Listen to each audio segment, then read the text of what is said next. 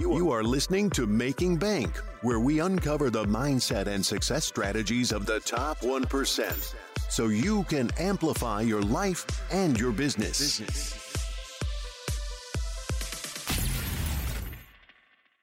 I would say that the first thing is like the defining a valuable asset versus lifestyle business. So we had a twenty million dollars business. A lot of people would say, well, that's not a lifestyle business, but it all depends on what you're doing with it. So the way that I would define lifestyle business, Josh, is that you're, you're taking, is you're optimizing for annual income. So how much money can I pull out of this company every year through distributions, through perks, whatever it is, your wages, instead of saying, hey, what's this thing worth? And if I reinvest that money, what is the company going to be worth long term?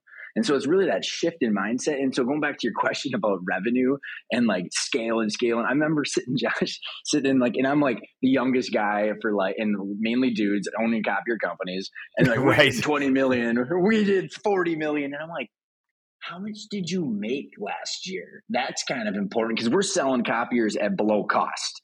So sure. like I just one I, I'm just like I'm just this idiot twenty-two year old just asking why, and I just kept getting bad answers, man. And I'm just like, isn't it doesn't it matter how much we take home and what this thing's worth? And like it's amazing. So like just because you are optimizing your top line revenue, it's about cash flow.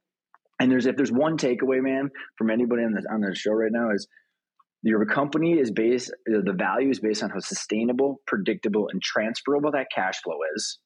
And then you at least have this baseline of what that value is. And then you got choices of who and what you want to sell it to at a strategic premium if you want to. But your company has a value tied to how sustainable and predictable and transferable your cash flow is, which isn't a direct correlation to revenue. Obviously, more revenue should hopefully yield more profits and more cash flow.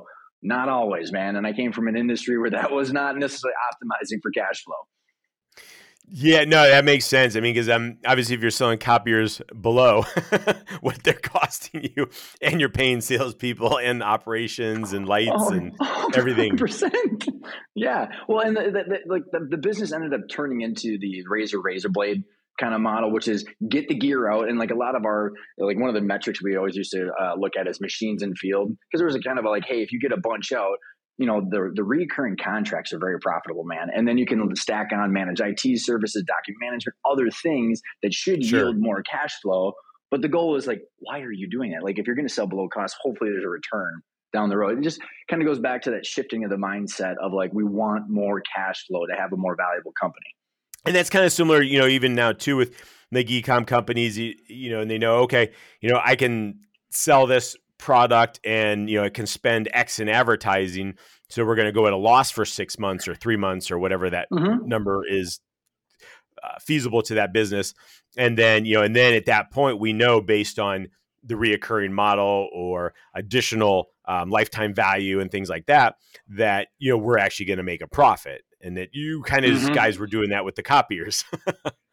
one hundred percent, man. And like, it, I think it's so interesting. I'll tell a story about this, uh, this guy that was in one of my C E O peer groups, man. And like, so he's, like, he sold essentially, let's just make it up. He sold railings to the tops of buildings. And it's like, well, I just want to double my company. Everybody wants to double their company. I do. But he goes, I want to go from five million, five million to ten million in revenue. Okay. So then I asked a couple questions. Do you have, does your manufacturer, do you have an exclusive with your manufacturer? He's like, no. Okay. Can your manufacturer go direct? Yeah. I'm like, you could double the revenue of your company and, you know, you could have more cash flow potentially, but there's still that risk that the manufacturer goes, no more, Josh, we're not going to have you sell our, our railings anymore, and we're going to go direct. Company's gone like that. Mm. And so the risk of the cash flow is so important, man. Like, in, and, and it's, I want to break down maybe a, a couple concepts of how to think about sure. value, because I think so many people get so tied up into fair market value, equity value, enterprise value, all these terms that fly all over the place. But right. how do you think about value? And before I go into this, there's this phrase that I want to like eradicate from people's word, from their vocabularies. I'll never know what my company's worth till I take it to market and someone writes me a check. And that's not true, because we all know that private equity right now is on a rampage because they buy companies, they know what they're worth, they grow them, and they sell them for a profit, just like real estate. Sure. So like, you can know that. And so what you can know until you sell it is there's, I want to compare two topics. One is intrinsic financial value, which is the value of your company based on the risk of the cash flow.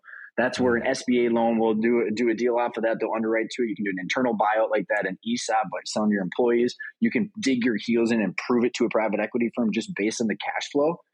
Then there, that com- that intrinsic value and financial value is compared to the strategic transaction value, where a buyer might come out who's a strategic buyer and pay a premium, but it's going to be a premium on, it starts from a knowable number. They don't just pull it out of thin air and say, okay, right. I'm, this is what I'm going to pay you. Like they say, I'm gonna, this is kind of what it's worth. This is worth what it's worth to us. And so they might pay a premium. Contrast that to someone, what we call the transaction transaction value, where there's a buyer and a seller that come to the table. And then there's the emotions, man. There's the people, there's the deal fatigue, and there's the deal hype. And so there's a premium or a discount. The discount might be like, we work with a lot of family businesses where the parents don't need the money. So then they'll they'll discount it and gift it to the kids via an estate plan. But it start, my point is, they'll take the takeaway is you can track and measure the value of the business based on the risk of the cash flow, which is a knowable equation that you can focus on while you're growing the company. And for that, you know, like there's like, um, you, like I've seen is, you know, your run rate. So like, you know, if you, people ask and, you know, the amount of cash you can sustain if you weren't bringing in any more sales and mm-hmm. stuff. I mean, is that kind of play into that? Is, and then what kind of is that uh, number? Is it a three month number? Is it a twelve month number, twenty-four month? You know, what, what, what does that look like? So it's a good entry point into the financials. And man, like, again, we started this, I was a copier salesperson. So like, I was not a C P A. I was not a financial engineer. I was not a quant or any of that stuff off of billions. Like I was a copier salesperson. So I learned this out of figuring out that this is how the game is played. Like, you know, when you're talking about mergers and acquisitions and trading companies and private equity, like they're focusing on value and value creation and then building value long-term. And so when you're thinking about like your run rate and like, you know, you're talking about how much cash is in your bank.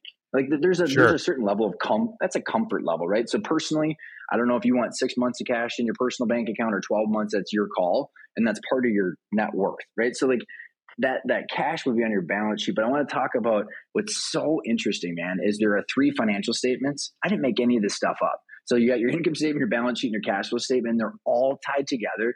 And Josh, the amount of people that don't look at the cash flow statement is insane. Like sure. so many times people will be like, oh, that's for the bankers. The balance sheet's for the bankers and for leverage and figuring out how much I can borrow, or the cash flow statement, I don't need to know that. However, there's this line on the cash flow statement that talks that that you can really hone in that tells the whole story of the business, and it's the net cash flow provided by operating activities. How much money came into the business and came out, and how much was left over. And then you figure out what you want to do with it. So like every private equity firm or professional investor will go right to that number on the cash flow statement. And if you don't have them built, they're going to rebuild your three financial statements, tie them together to go, okay, Josh's company has net operating cash flow or cash flow provided by operating activities of a positive two million bucks. Then the question is, how sustainable, predictable, and transferable is that cash flow? So I don't know if that directly answers your question of like, yeah, cash in the bank is one thing, but it, right. we're trying to figure out, is the the cash at the end of every month growing or not? Thank you for listening to Making Bank. If you have enjoyed this episode, please leave a review. And sharing is caring.